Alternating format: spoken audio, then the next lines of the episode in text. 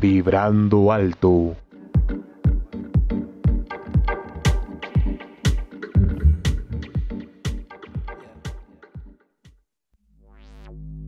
Señoras y señores, interrumpimos nuestro programa de podcast para comunicarles una noticia de última hora procedente de la agencia de radio. A las 7:40 hora central, el profesor Farrell del Observatorio Mount Jenny de Chicago, Illinois, comunica que se han observado en el planeta Marte algunas explosiones de gas incandescente que se suceden a intervalos regulares. El espectroscopio revela que se trata de hidrógeno y que este gas se dirige en dirección a la Tierra con enorme rapidez. Bueno, no sé por dónde comenzar para darles a ustedes testimonio del extraño escenario que tengo ante mis ojos. Esto parece sacado de los cuentos de Mil y una noches. Señoras y señores, esto es increíble. El extremo superior del cilindro está comenzando como a pelarse. La cabecera empieza a dar vueltas como un tornillo. El objeto debe estar hueco. Tal vez haya hombres dentro que tratan de salir. Señoras y señores, esto es lo más terrible que he visto en mi vida. Un momento. Alguien o algo. Me parece apreciar que una cosa intenta asomarse eh, afuera de este agujero. Aparecen ahora dos discos luminosos. ¿Serán ojos? ¿Pudieran ser una cara? ¿Pudiera ser de... Dios santo, algo se arrastra como serpentando fuera de la sombra. Parece una serpiente grisácea. Otra más, y otra más, y otra. No, realmente son tentáculos. Ahora lo veo mejor. Es una criatura grande, mayor que un oso y su cuerpo es muy brillante. ¡Ey, pero esa cabeza es, es algo indescriptible! Apenas puedo aguantar sin salir corriendo. No salgan de sus casas, no salgan de sus casas, no salgan de sus casas. Muy buenos días, estimados Radio Escuchas. Hoy, 3 de abril, nos acompaña Fidel. Eric. Hoy en el programa La histeria colectiva. Empezamos.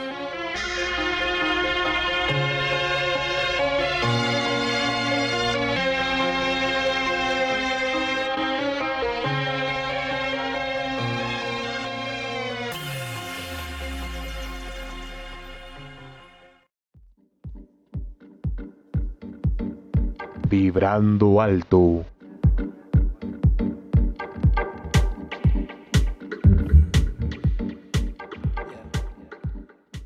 Muy bien, ya estamos aquí en el programa Vibrando Alto. Al inicio del programa pudimos apreciar una pequeña dramatización por parte de Fidel. Fidel, cuéntanos un poco de ello.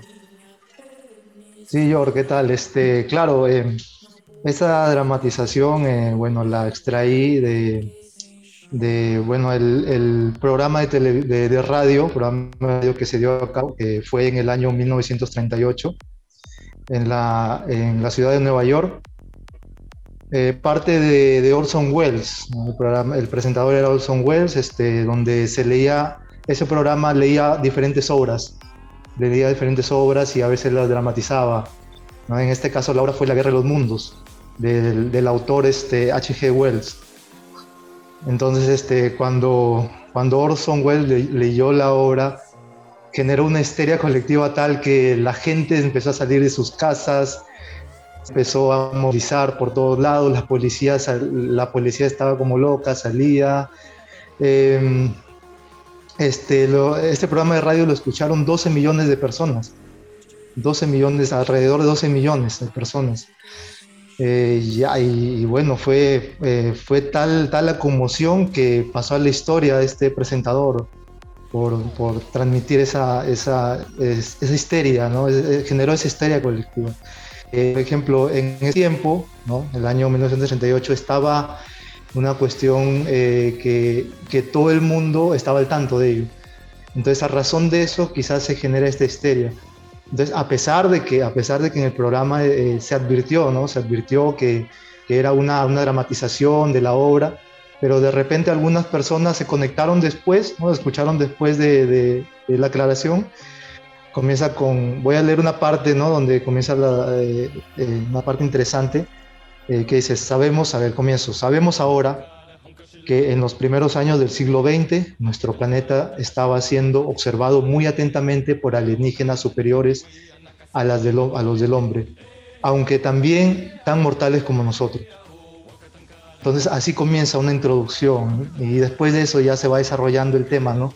Se va desarrollando la, eh, la supuesta eh, venida de los ovnis, ¿no? donde el presentador comienza, señoras y señores, interrumpimos nuestro programa y comienza, comienza con todo, con todo este, programa este, que generó una historia colectiva que duró casi una hora.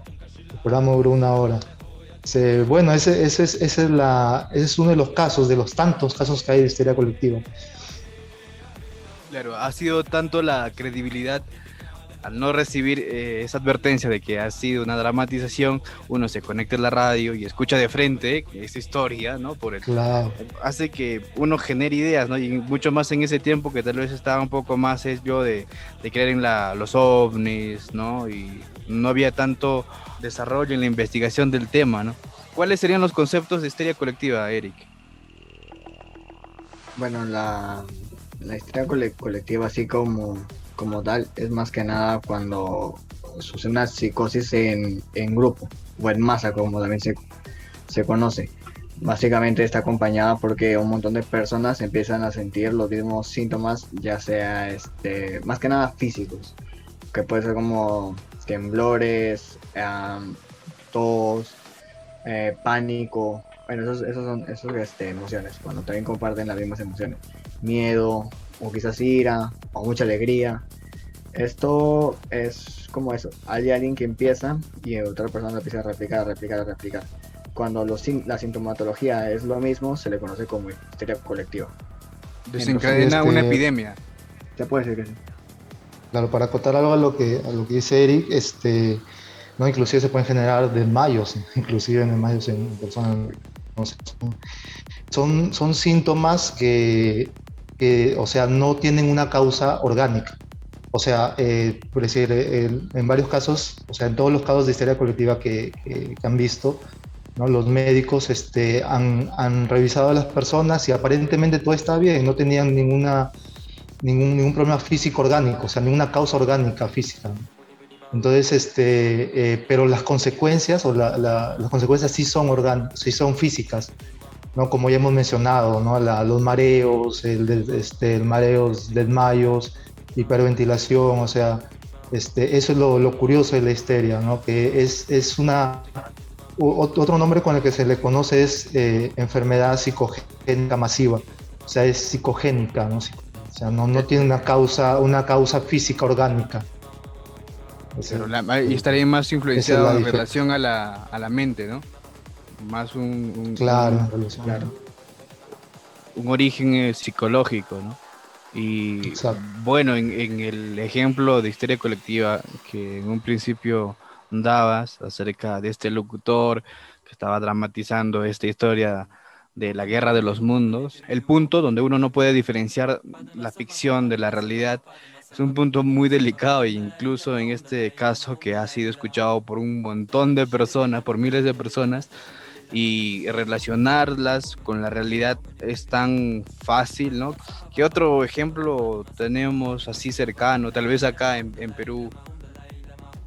Hablando de, Perú, existió un caso hace unos años de Huaycán, que por cierto, este Panorama sacó, sacó un reportaje muy, muy interesante acerca de, lo que pasó en Huaycán, en Huaycán, de psicosis colectiva vamos a poner el video. Los de Spotify escucharán y los de YouTube pueden verlo también.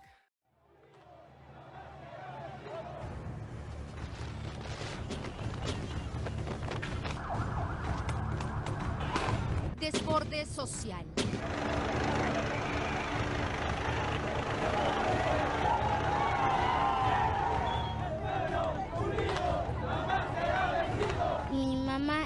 Contado que no, no haga caso a nadie. Entonces yo le dije por qué y ella me explicó todo. Me explicó que están llevando a niños, le están ahí sacando sus órganos. ¿Y quiénes raptan a los niños? Los pistacos. ¿Quiénes? Los pistacos. Y por mi casa ya no atraparon pistacos ya. Ya atraparon a los pistacos. La gente se está volviendo loca porque los quieren soltar. carga?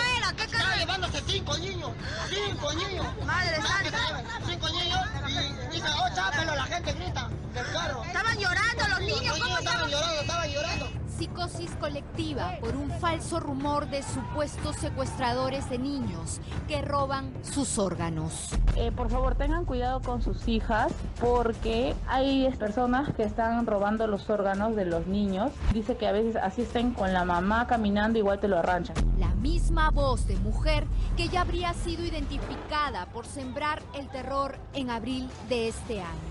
Al parecer, nuestro querido presidente Ollanta Humala eh, está queriendo meter un golpe y en las ciudades grandes dice que hasta van a reventar bombas. No se sabe hasta el momento a ciencia cierta si es sí o si es no, pero de todas maneras, si pueden mantenerse en sus casas, mejor.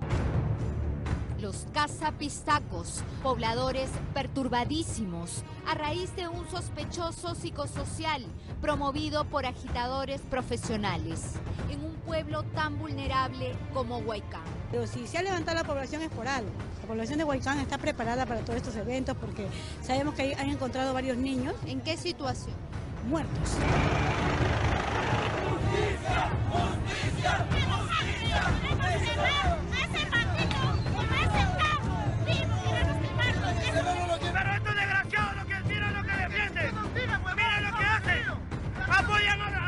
narcotráfico.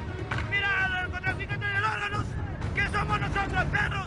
Los desmanes dejaron una mujer muerta, 26 civiles heridos, 22 policías con lesiones y 16 vehículos dañados, 9 de ellos de uso policial. No, no creo que las personas, las personas ¿no? de acá de la zona Huaycán no van a actuar de esa manera por gusto.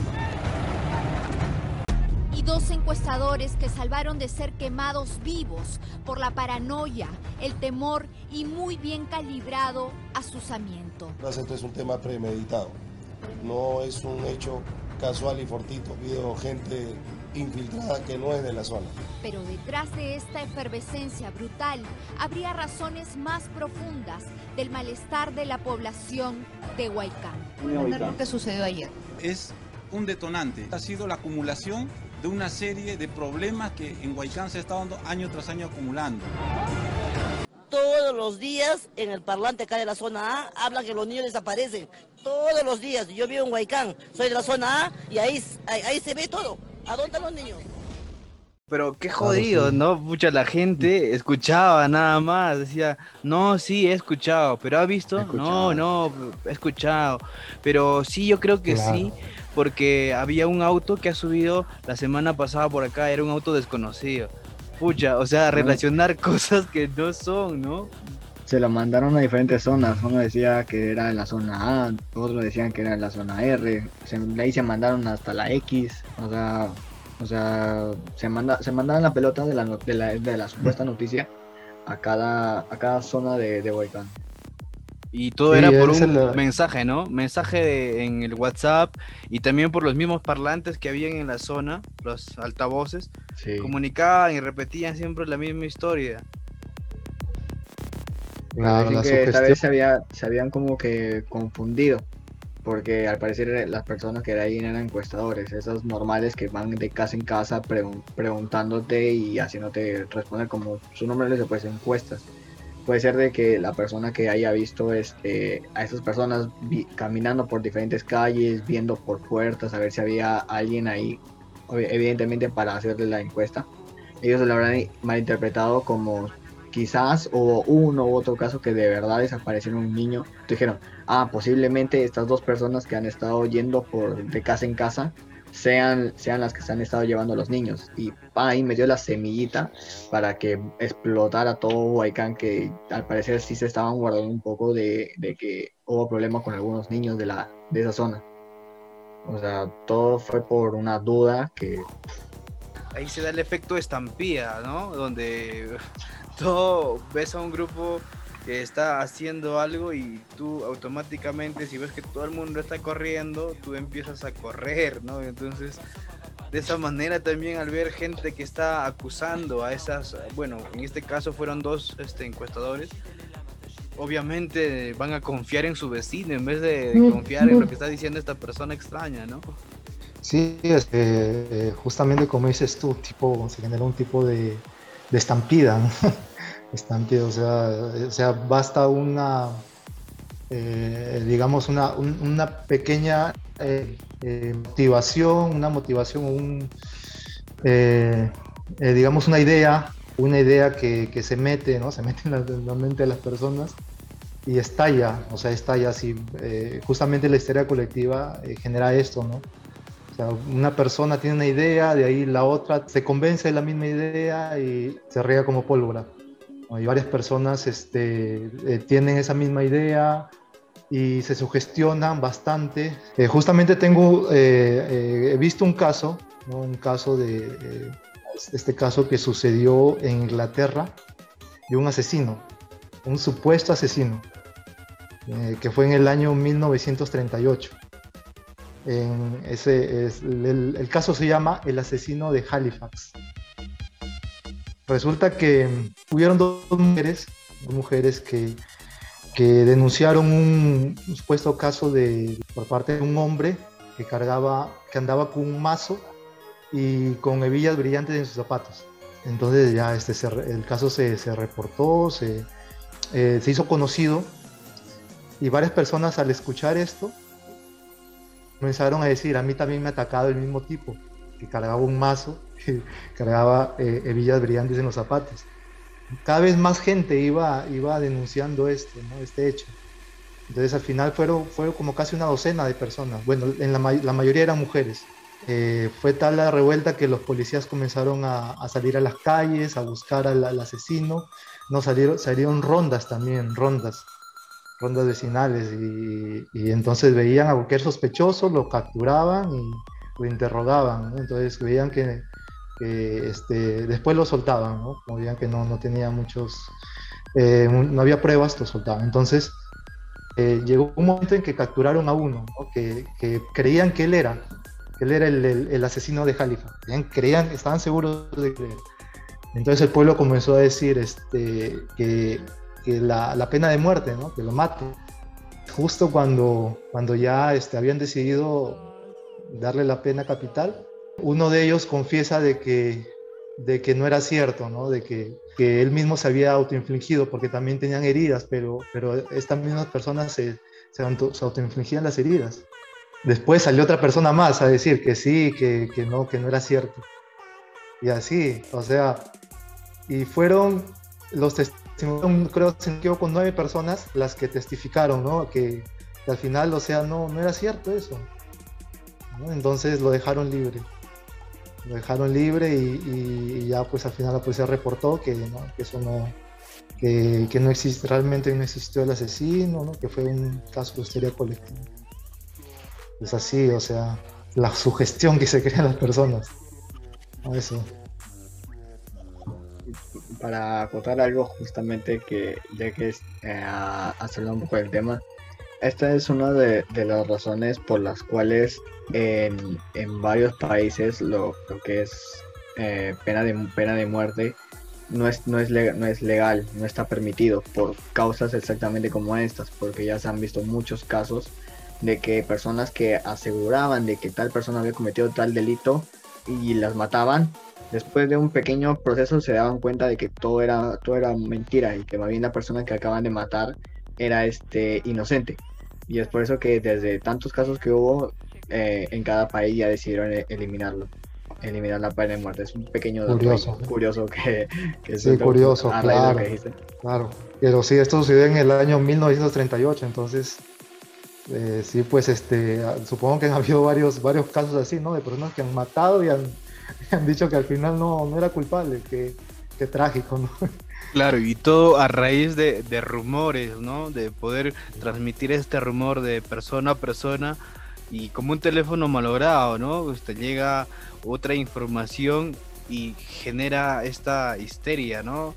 Hablaban en el caso de, de Huaycán de, de, los pistacos, ¿no? Lo relacionaban con los pistacos y en la sierra conocemos que nace esa leyenda, ¿no? Que también eh, ahora con estos conceptos se puede entender que podría ser un ejemplo más de histeria colectiva, ¿no? Recordemos que en la sierra también está mucho lo que es el creer en las leyendas, ¿no? Los duendes, los fantasmas, y también podría ser ejemplo, ¿no? De esto, de la histeria colectiva y todo lo que podría repercutir en la forma de pensar. Creo que hay una influencia cultural también, pues, ¿no? De formas de vida, formas de mm, relacionarse entre las personas y todo lo que podría involucrar ello. Vibrando alto.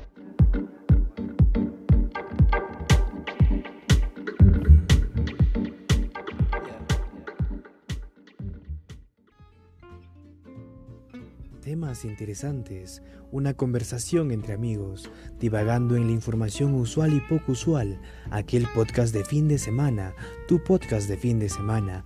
Acompáñanos y diviértete en esta gran aventura. Empieza ya vibrando alto.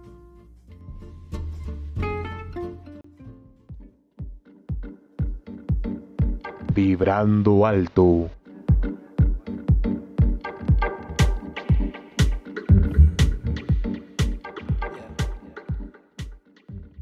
¿Qué desventajas traería esto, Eric, este, en la sociedad? ¿Qué cosas negativas podría generar en la sociedad la histeria colectiva? Bueno, creo que el video, el video que vemos es un claro ejemplo gráfico de todo lo negativo que podría pasar si sucede lo que es una histeria colectiva.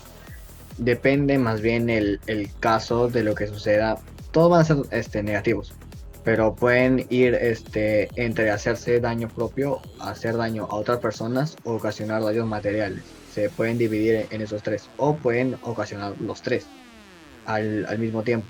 Entonces, uh, historia la, una historia colectiva como tal no creo que tenga nada, nada positivo, más bien trae muchas repercusiones negativas por todo el, el daño, ya sea individualmente al otro o algo, como ya, como ya mencioné ya que, por ejemplo, eh, supongamos de que una persona, bueno, un grupo de personas tengan una histeria de ataques de, pánico.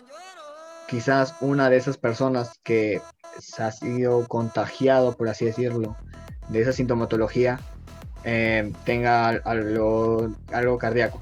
Y todo es, toda esa tensión que, que ha sido contagiado hacia, hacia él lo lleva a la propia muerte ahí ya estamos viendo algo negativo, porque los síntomas no van a, este, no van a hacer que les pase lo mismo a cada persona, a cada persona le va a tocar diferente. Algunos, como ya mencioné, pueden estar sanos y van a sentir por ese momento un ataque de pánico. Persona que puede ser hipertensa le da ese ataque de pánico, puede ser que quede. Otra persona que le da este el ataque de pánico puede ser que llegue hasta en coma o solamente llega a desmayarse. O sea, al, ya ahora con el ejemplo de lastimar a alguien, puede ser como ya vimos en, en Waycam, una historia colectiva de que pensaron de que dos entrevistadores o encuestadores, perdón, eran este presuntamente eh, sacaban órganos a los niños y querían matarlos, quemarlos este, específicamente como habían dicho ellos. Eso ya es querer hacer daño a otra persona. supongamos en el hipotético caso que lo, lo lograran hacer, e, en, esa época sí lo hicieron. Imagínense el, daño o el remordimiento de, darse cuenta de que todo lo que le hicieron a esas personas, quemándolas, golpeándolas, haya sido todo por un pequeño error. Un pequeño error, imagínense todo el remordimiento, toda la culpa que va ahí alrededor de, de, ese pueblo y toda la culpa que le van a echar encima a ese pueblo por matar a dos inocentes ahí se está viendo un daño más colectivo. Y por último, un daño a algo, ya sea este material, más que nada. Lo que vimos también, materiales a carros, quizás a monumentos, a espacios públicos, áreas verdes. No hay, no hay nada de positivo en una historia colectiva de, esta, de esta manera. Definitivamente no habría nada eh, positivo en una histeria colectiva, por lo contrario, resultados totalmente negativos. Y esto pasó en el 2016, ¿no? La, lo de Huaycán, ¿no? que pasó toda esta histeria colectiva entre la gente que está obviamente en las imágenes se habían alteradas, causando daños. Ahora, esto también viene ya desde hace mucho tiempo, ¿no? Con lo que son las brujas, ¿no? Las brujas de Salem, ¿no? Donde toda mujer que practicaba tal vez algo medicinal ya se le eh, acusaba de brujería, ¿no? Y tantas muertes de mujeres que, que resultó en ese tiempo. Eh, todo depende del contexto social, del contexto social que se vive en el, el momento. Bueno, sí, yo he visto, he visto el caso de, de las brujas de Salem. Eh, bueno, se dio en el año 1692 en Nueva Inglaterra, en ese tiempo, era Nueva Inglaterra, y, y el pueblo, justamente el pueblo se llama Salem, un pueblo llamado Salem. Este, eh, resulta que eh, en, es, en, ese momento lo que más, eh, digamos, perduraba ahí era, era un aspecto religioso, ¿no? era, era, principal aspecto religioso de los puritanos. Los puritanos, este, justamente la historia cuenta de que hay un, el, obispo, el obispo que es de, del pueblo de, Salem, que se llama Samuel Parris, tiene, a su, tiene una hija, una hija que tiene nueve años y una sobrina de 11 años. ¿no? Su hija se llama Betty Parris y la sobrina Abigail Williams. Bueno, se llamó, se llamaron. Entonces, este, eh, comenzaron, eh, estas, estas chicas comenzaron a sentir como mordiscos, rasguños, ¿no? Aparentemente de, de espectros, ¿no? Invisibles. Entonces lo comenzaron a seguir en sus, eh, en sus brazos, en cuello, espalda, ¿no? Y, ellas se, se, agitaban mucho, se movían, se retorcían y en ocasiones no podían hablar, la mayoría de veces no podían hablar y tampoco podían comer a veces, no, no comían. Cuando pasa esto, llaman al médico, ¿no? Al médico de, del pueblo. El médico llegó y las examinó y aparentemente no tenían nada, ¿no? O sea, no, no sabía cómo dar la explicación. Cuando pasaba esto, cuando no sabían cómo dar la explicación, eh, lo, lo, achacaban a, a las brujas, entonces era, era, era brujería que le están haciendo. Este obispo se, se esmeró por, por encontrar, ¿no? ¿Qué, ¿Qué, bruja, qué bruja era la que, la que estaba atormentando a su hija y a su sobrina. Ahora había otra cosa, que si, si las chicas no decían nada, entonces lo atribuían a que ellas mismas estaban, estaban ¿no? eran las brujas. Entonces tenían que acusar a alguien. Entonces las, las chicas ya acusaron, se les ocurrió acusar a, una esclava, a una esclava, este, una criada, justamente era la criada de, Samuel Parris, del obispo, eh, que se, se, llamaba Tituba. Entonces acusan a, esta criada, esclava, y la llevan a la corte y, y, le hacen juicio, ¿no? Fue el primer juicio, ¿no? Es, ese primer juicio desencadenó una cacería de brujas tremenda. Le hacen el juicio y, y, y bueno, las esclavas decían, ¿no? Este, eh, decían, bueno, sí, o sea, como siempre eran maltratadas, ¿no? Entonces decían, ella al final primero negaba, ¿no? Pero de, de tanta insistencia, ella seguramente pensaba, igual este va a ser, va a ser eh, digamos, me van a maltratar y, y, y, esto va a quedar así, ¿no? Entonces ya de tanto insistir, dijo, está bien, ya, o sea, supuesta confesó, ¿no? De que sí, que había hecho brujería y, este, bueno, que se había contactado con el demonio y le preguntaron en el juicio este, si, si habían otras personas que, que también este, eran brujas. Comenzó a, a delatar a varias, a varias personas, pues. Primera, en primer lugar, delató a los que eran más marginados, a los que eran mendigos, ¿no? Eh, le pidieron más confesiones y comenzó ya a delatar a gente que, que tenía un estatus, digamos, más, más alto. Toda una historia, es toda una historia que se da justamente por, por el, dogma, el dogma religioso, porque los puritanos lo que usaban era, era, era purificar la iglesia, la iglesia este, de, Inglaterra, ¿no? la iglesia, este, los últimos resquicios del catolicismo, buscaban purificarla. Entonces ellos seguían tal cual, tal cual como mandaba la Biblia. La Biblia de ellos decía este, que, existían las brujas y que tenías que matarlas. El ámbito en el cual viven, ¿no? en este caso el ámbito religioso, lo que influenció mucho más a que esa creencia ante las brujas pues, se resaltara más, incluso reforzada con este primer caso, ¿no? Obviamente una persona que está siendo torturada en algún punto por evitar que sea más torturada y aceptar ya la muerte, va a aceptar, ¿no? Y creo fue ese caso. Y al aceptar reforzó totalmente la idea de la existencia de las brujas. Ahora, ¿de dónde podría explicarse la, el producto de las heridas, no? Ellas mismas, ellas mismas se las, se las infligían. O sea, si había, al principio no eran tanto heridas, al principio eran contorsiones, o sea, contorsiones, ellas, ellas sentían esos, ¿no? Esos mordiscos, o sea, ellas sentían, pero no, o sea, ellas mismas se los hacían, pues, ¿no? Al principio, o sea, sentían, pero no había, no había rastro físico. Eh, también hay, otro punto interesante, ¿no? Del contexto. Los niños no, este, no gozaban de cierta libertad, o sea, ¿cómo, cómo así? O sea, ellos eh, eh, se sentían como, encerrados, o sea, se sentían como encarcelados porque, y que tenían que seguir un, patrón. Todos los niños, bueno, especialmente las niñas, principalmente las niñas, ¿no? Porque justamente la histeria colectiva se dio con mujeres, o sea, o sea, las mujeres eran las que, las que tenían esto y acusaban a los y acusaban a otras mujeres y también a hombres.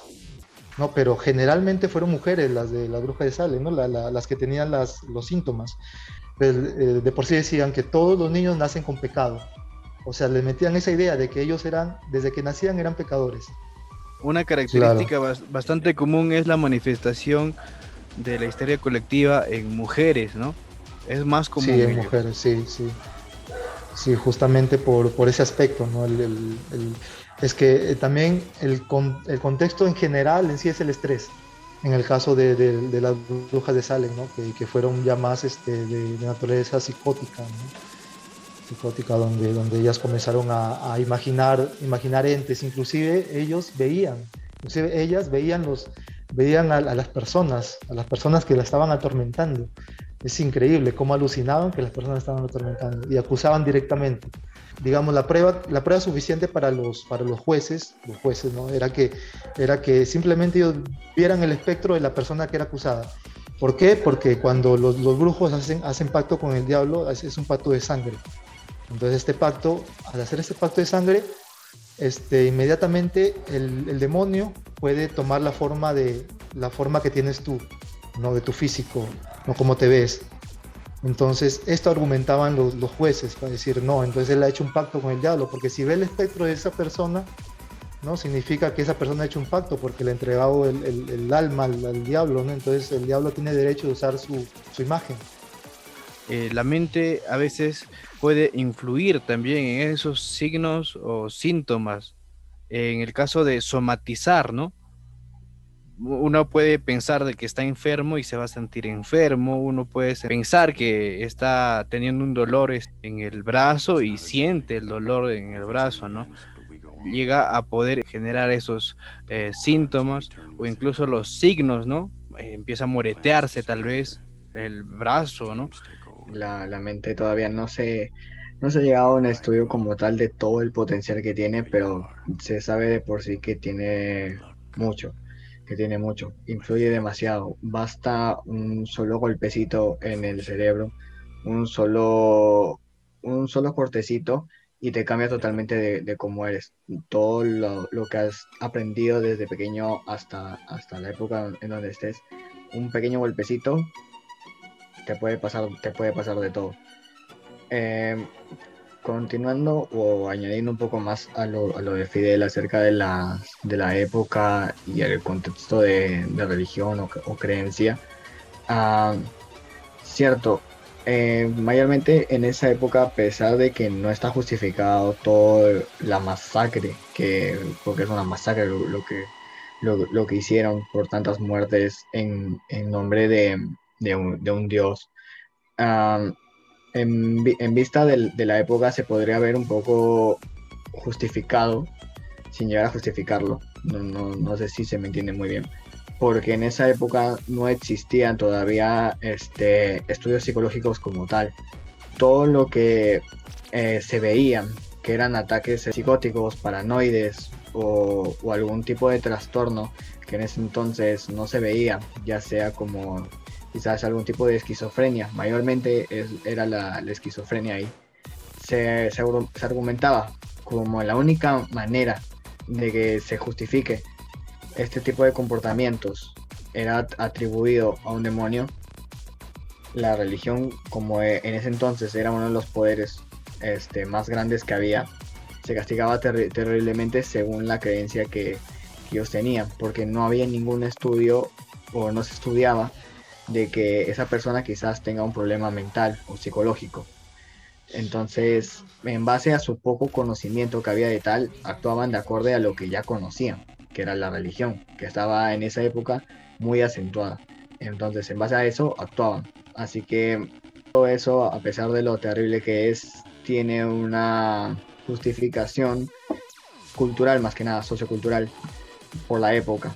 Lo bueno que después de que, de que Kant ya in- instaurara la psicología como una ciencia, todo el camino que se abrió para investigar y todo eso, ahora ya podemos descubrir que todos los, los síntomas que pasaban en esa época no eran por ataques de ningún demonio, posesiones o por brujerías, todo eso, sino que simplemente tenían, quizás algunas personas desarrollaron trastornos, trastornos psicológicos, como ya mencioné, puede ser como de la esquizofrenia, o quizás algunas personas que no nazcan quizás físicamente eh, como ya normal, vamos a usar el término normal, era porque también pueden no tener, este, porque ahora tienen un síndrome. No es porque la mujer haya cometido algún tipo de pecado que hizo de que el, el hijo saliera maldito, como se creía en esa época. Como también se sabe que en esa época, aparte de tener la religión como un eje principal, también había lo que era el machismo. El machismo en, en esa época era, era muy acentuado, muy fuerte, donde la mujer prácticamente no tenía derecho a nada y solamente tenía que obedecer al, al hombre de la casa, por así decirlo, o a cualquier hombre que esté, que esté a su alrededor, porque todos eran superiores, no había como un rango en específico. Eh, al tener eso como, como base, ya de por sí iba a generar trauma en una, en una niña. Vibrando alto.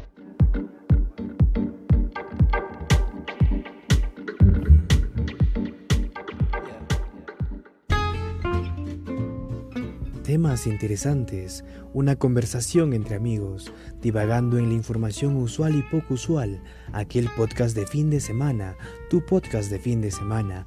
Acompáñanos y diviértete en esta gran aventura. Empieza ya vibrando alto.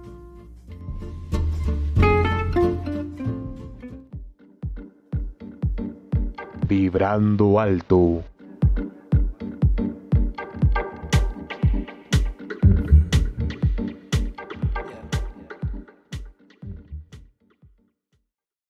Bueno, como en ese entonces, como estábamos viendo de que eran niñas de 9 a 17 años, una, una etapa en donde está pasando de, de ser, de ser puberta a ser un adolescente, todos sabemos de que en esa época las mujeres experimentan, bueno, y los hombres también, cambios hormonales y físicos. Pero en ese entonces se puede casi asegurar de que educación sexual no existía. No se sabía, no se sabía por qué sucedía, sucedía todo eso o había una idea muy vaga de eso, de la moralidad y eso. Entonces, teniendo en cuenta de lo mismo de las mujeres, de que estaban muy subordinadas a que todo lo que decían el, el hombre o el padre de la casa era amén, de una religión que castigaba prácticamente cualquier acto que esté en contra de lo que, de lo que ellos profetizaban. En esa, en esa pobre mente de, de una niña de nueve, de nueve años, puede ser de que se sienta tan arraigada con eso, de que le, posiblemente le venga su primera menstruación, empieza a sentir algunos cambios, que ella automáticamente puede decir que ha cometido algún pecado, que siente como que se le ha metido algún tipo de, de demonio, Es porque no, no entiende, no sabe de por qué le está pasando eso, por qué está, está botando sangre de ella, quizás algo malo habrá hecho porque de niños, obviamente, no importa la época en la que sea, siempre se hacen travesuras. Se hacen travesuras, ya sean pequeñas. Entonces, supongamos de que la niña haya hecho algún tipo de travesurita por ahí, todo eso. Y justo, pum, le viene su, primera menstruación. Diciendo, uy, puede ser que Dios me esté castigando. No puedes, no puedes saber esto porque mi padre me, puede castigar también. Porque si ve esto puede decir, ah, te has portado mal. Seguramente este, el diablo ya te está castigando y todo eso.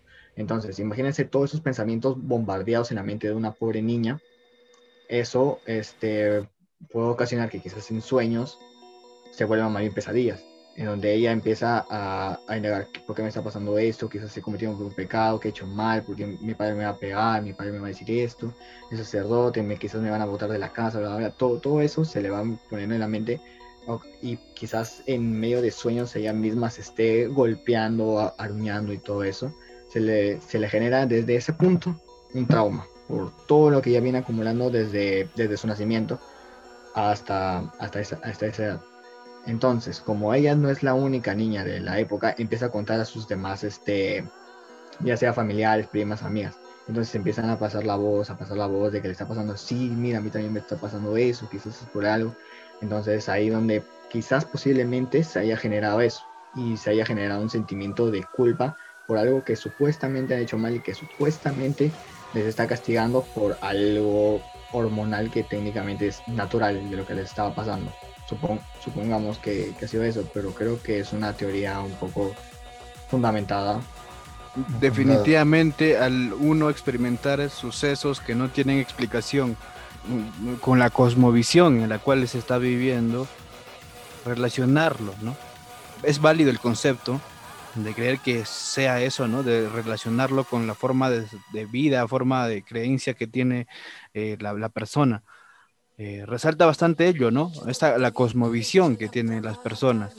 Podríamos traer como ejemplo a esto lo religioso, ¿no? En lo que es la- las culturas, tal vez ahora en la, en la cultura inca, eh, adoraban al sol, adoraban a la tierra, ¿no?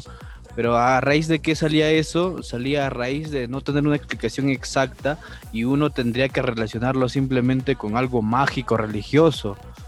Creo bastante tiene importancia en esto lo que es la histeria colectiva, ¿no?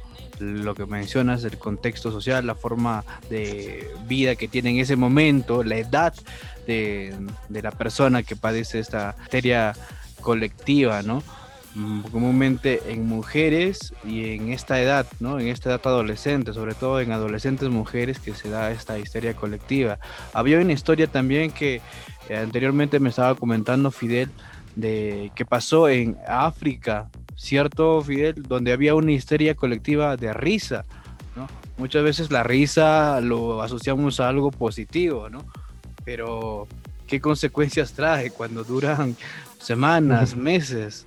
aparentemente positiva, ¿no? O sea, cualquiera escucha pie me da risa, o, o sea, se ríen todo el tiempo, o sea, es- debe ser maravilloso, pero, pero en realidad cuando dura mucho tiempo, no es así.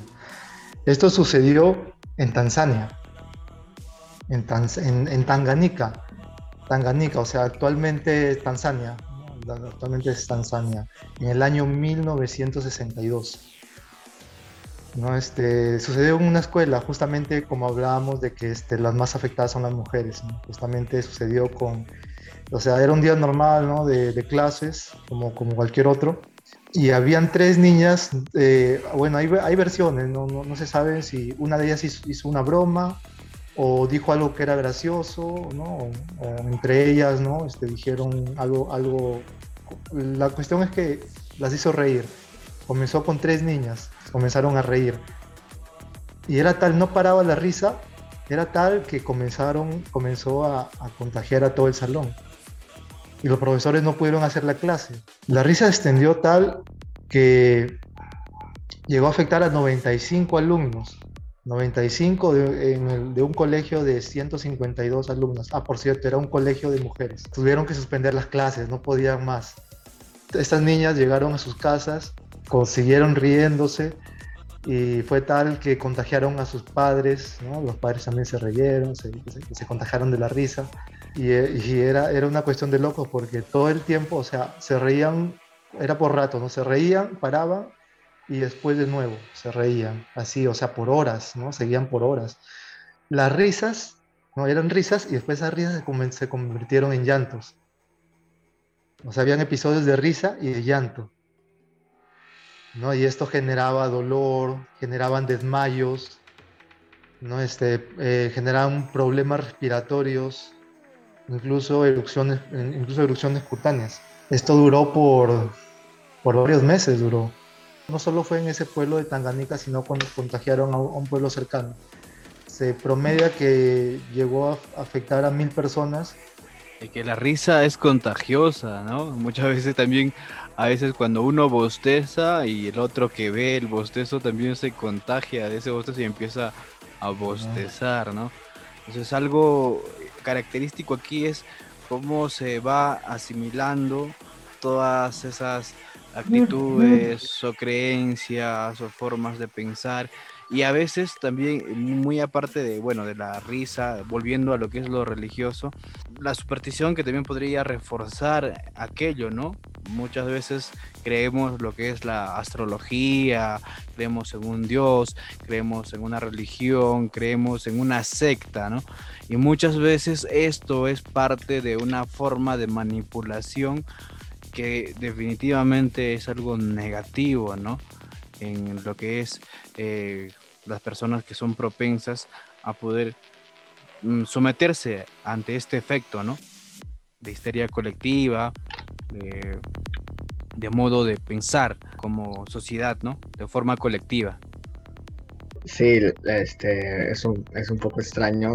Está bien la frase de que la risa es contagiosa, pero creo que llegar al, extremo de, de, literalmente contagiar a mil personas estaba un, poco, un poco raro. No, no, se sabría, creo que muy bien el por qué sucedió eso, pero es lo que justamente les decía.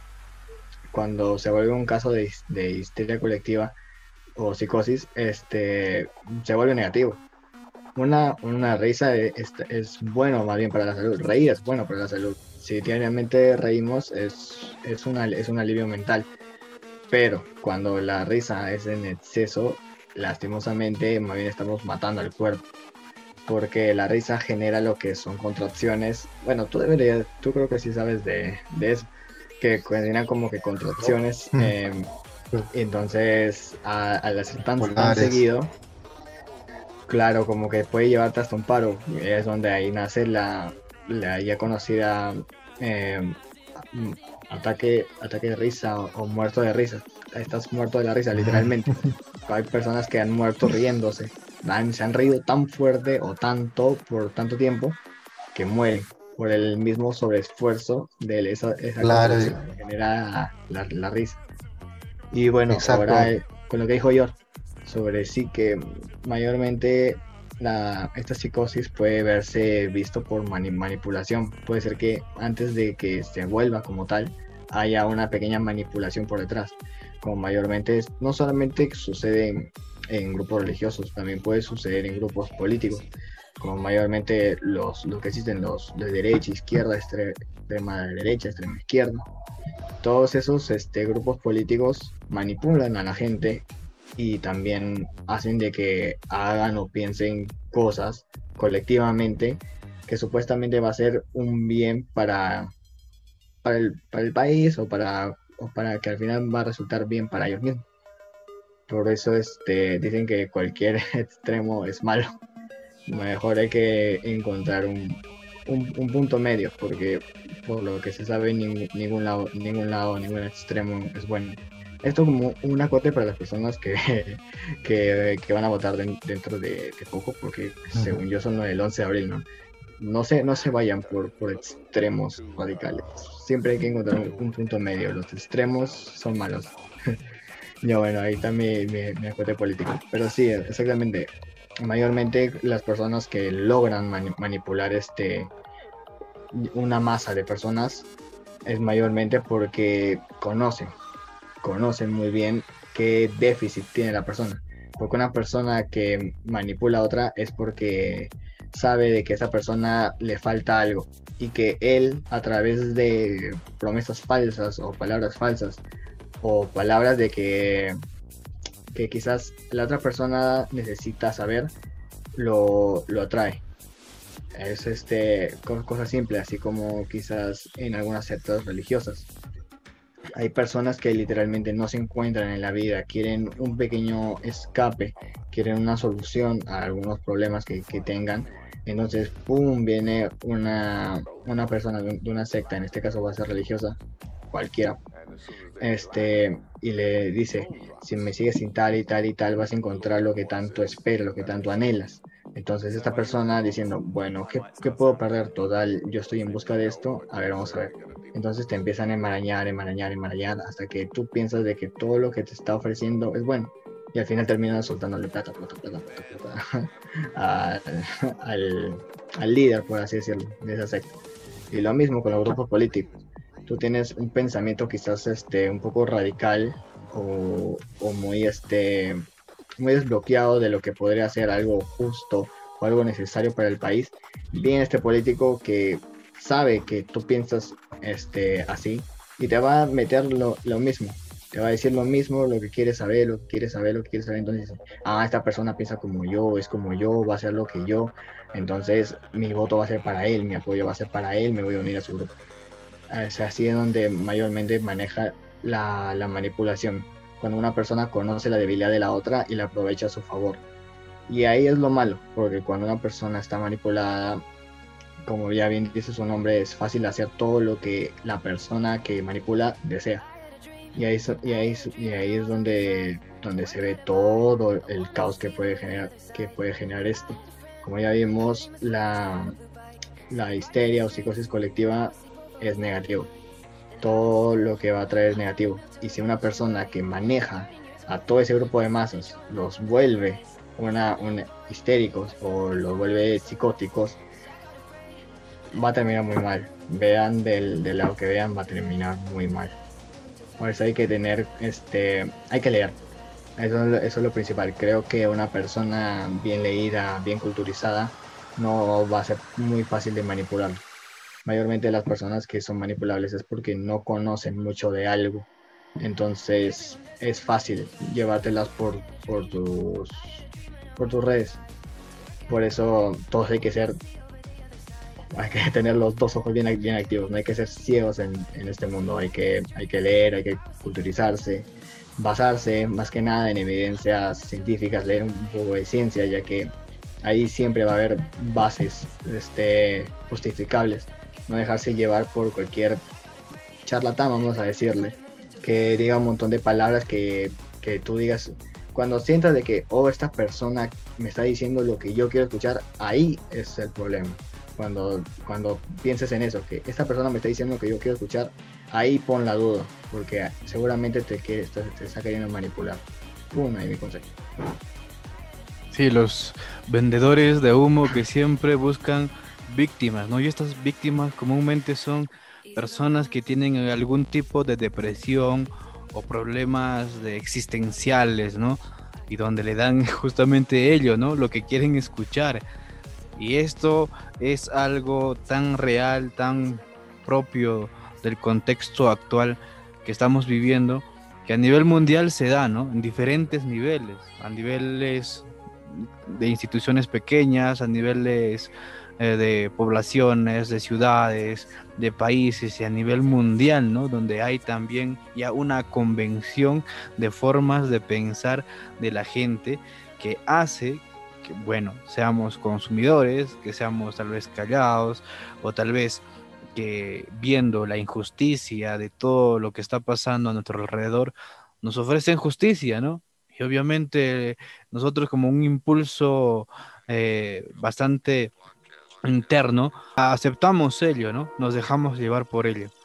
Muy bien, muy cierto, muy cierto lo que, lo que dice Eric, el consejo de poder siempre informarnos bien, ¿no? Que las bases sean bases científicas probadas, ¿no? No creer en cualquier información que, puedan difundir. Y comúnmente esto a veces lo usan, como tú dices, ¿no? Los políticos, ¿no? Para sacar algo a su provecho, ¿no? O en este caso de lo que son, este, tal vez ya un poco alejándonos, pero tiene algo que ver con la manipulación de crear rumores, eh, de atentados, crear rumores en el contexto de que se genere algo viral, ¿no? Y llamar la atención, crear esa atención para poder tener un beneficio y en el caso de las sectas, por ejemplo, esto lo que mencionabas también, ¿no? Que el líder de esta secta es el que saca el mejor beneficio de todo cuando ya recibe ingresos, ¿no? Por parte de, de los que forman parte de este grupo. Un ejemplo claro podría también ser este efecto que se da en los pastores, ¿no? Evangélicos, testigos de Jehová, los mormones, ¿no? Exactamente en una de estas iglesias donde hacen bailes, ¿no? Hacen bailes, la gente se desmaya y comúnmente la gente tiene rumores de que son gente contratada, ¿no? Que están actuando. Pero en base a este concepto de histeria colectiva, que es un contagio, esta primera persona que ha actuado puede generar esos síntomas, ese efecto, ¿no? En la persona que desconoce totalmente e inclusive que está propensa por su falta de capacidad de tomar decisiones, de, depresión, ¿no? Está totalmente expuesta a, estas cosas. Y con base en esto podríamos decir de que toda la religión simplemente es eso, ¿no? Es una manipulación de, con el fin de beneficiar a un pequeño grupo nada más. O sea, no, no nos atrevemos tampoco a, cuestionar la creencia que tengan este, las personas, ¿no? O sea, cada uno es libre de, de, poder creer en lo que cree, pero dudar siempre, ¿no? Dudar de las cosas, como decía Eric, bastante importante. Había otra historia también que Fidel me comentaba acerca de el baile ya, ¿no? Que hubo un tiempo donde la gente se puso a bailar días y días, igual que la epidemia de risa. Cuéntanos un poquito de ello, Fidel. Sí, sí, este, justamente fue, eh, bueno, ya quizás es el, de lo último que hablemos, ¿no? Este, eh, es curioso que justamente esto del último que vamos a hablar ha sido el primer caso, el primer caso documentado, mejor documentado, ¿no? De histeria colectiva, ¿no? Porque ya ha habido casos antes, pero este ha sido el mejor documentado, que es, eh, se denominó coriomanía o la epidemia del baile. Este, este se dio en Estrasburgo, Francia, en el año 1518. Todo comenzó por, por una señora de, de, nombre Frau Trofea. que o sea, era un día así de verano, caluroso de la nada, en el, eh, en el pueblo, bueno, en, el, en, el, en, ese lugar, en esa ciudad. Este, comenzó a bailar, ¿no? Comenzó a bailar sin razón aparente. Entonces, o sea, bailaba y no paraba. Seguía bailando, no paraba y bailó todo el día y bailó, y bailó por días, o sea, fue increíble porque eh, llegaba a tal punto que se desmayaba, se levantaba y seguía bailando. eh, bueno, la gente al ver esto, pasó, unas, pasaron, pasó una semana y se le unieron 34 personas, ya habían 34 personas que seguían a esta señora en el baile, comenzaron a bailar. Entonces, y cada vez fue llegando más gente, más gente. Tanto así que eh, eh, las autoridades de ese tiempo, como no podían prohibirles bailar, entonces eh, dijeron, ya para que, para que se curen, vamos a, a, contratar una orquesta, contratar una orquesta y con, ah, pusieron un mercado también, ¿no? La gente que, que paraba un rato, comía y seguía bailando. Entonces fue, fue una locura. Y tanto fue así que al mes llegaron a, a, a, bailar 400 personas. En el mes ya eran 400 personas que, que estaban en, esta, en este baile. Esto duró por, también por meses, ¿no? Y, y este, eh, inclusive algunas personas, o sea, sí, sí es algo trágico, pero algunas personas llegaron a morirse.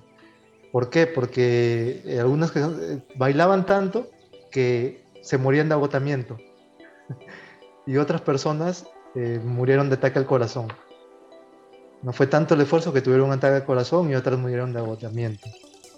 Increíble este caso. Le sangraban los pies y seguían bailando. Uh, no podemos olvidar tampoco del, de la época nazi, de toda la creencia nazi. Este, eh, creo que es un ejemplo muy claro que todo el mundo conoce sobre la colectiva. Como un solo líder, Hitler, acompañaba un poco de las creencias que ya tenían algunas personas, que eran más que nada el racismo. Este inyectaba la duda, porque ya todos sabemos que Alemania perdió en, en la Primera Guerra Mundial, donde todos se fueron en contra de, de, los alemanes, dejándolos en una época muy crítica. Entonces, no sabían a quién culpar, porque según este, la creencia alemana, ellos son los mejores y todo eso. Entonces no se justificaban por qué. Entonces decían, ¿quiénes fueron los que mayormente atacaron a Alemania? Entonces empezó, este, una mente como la de Hitler empezó a decir, los judíos. Los judíos eran aquellas personas que estaban este, en plena guerra y ellos nos humillaron. Entonces nosotros nos toca humillar a ellos. Entonces apoyado de, de esa de esa mala experiencia que tuvieron en la Primera Guerra Mundial, acompañado de la crisis que tenían ahorita, incluido la discriminación que sentían algunas personas, inyectó esa, esa pequeña como que ahí odio, pequeño odio hacia todo lo que era la cultura judía, para que más personas empezaron a sumar, a sumar, a sumar, a sumar, a sumar, diciendo, sí, tiene razón, es culpa de los judíos, sí, es culpa de los judíos. Entonces, ¡pum!, se hizo todo un grupo, lo que creó la Alemania nazi de, de aquella época. Aprovechó metiendo un rumor en la gente. Claro. Tener bastante cuidado con ello, con los rumores, ¿eh? Con los rumores. Los rumores nunca traen nada bueno. Muy bien. Primero, investigar. La primera fuente debe ser tu propia investigación. La histeria colectiva desde siempre ha estado presente en la humanidad y ha sido un fenómeno tal que ha traído efectos totalmente negativos, ¿no? Podríamos atrevernos a decir también que la histeria colectiva, ahora en esta coyuntura de la pandemia, podría verse manifestada, ¿no? Y tal vez haciendo que se refuerce más la idea de estar enfermos, intensificando mucho más los efectos que puede traer en una persona, ¿no? Ya vemos que la importancia también de la parte psicológica, de sentirnos bien, de no sentir miedo, porque eso baja las defensas, ¿no? Podemos ver eso también, que va a ser una forma de intensificar los efectos que traiga. Al inicio nada más de la pandemia, ¿no? lo del papel higiénico, veíamos que toda la gente eh, compraba y compraba, es un ejemplo muy claro de la histeria colectiva. Entonces, vamos a ver qué tanto se manifiesta o no y qué tanto influye o no en lo que es la pandemia actual, ¿no? Queda esa pregunta allí, ¿qué tanto de histeria colectiva podría resultar siendo esta pandemia, ¿no? Eh, muy bien, estimados radio escuchas, hemos llegado a la parte final del programa, bastante interesante los temas, los comentarios que hemos recibido. Estuvo con ustedes Fidel y Eric. Esto fue Vibrando Alto. Nos vemos en el próximo programa.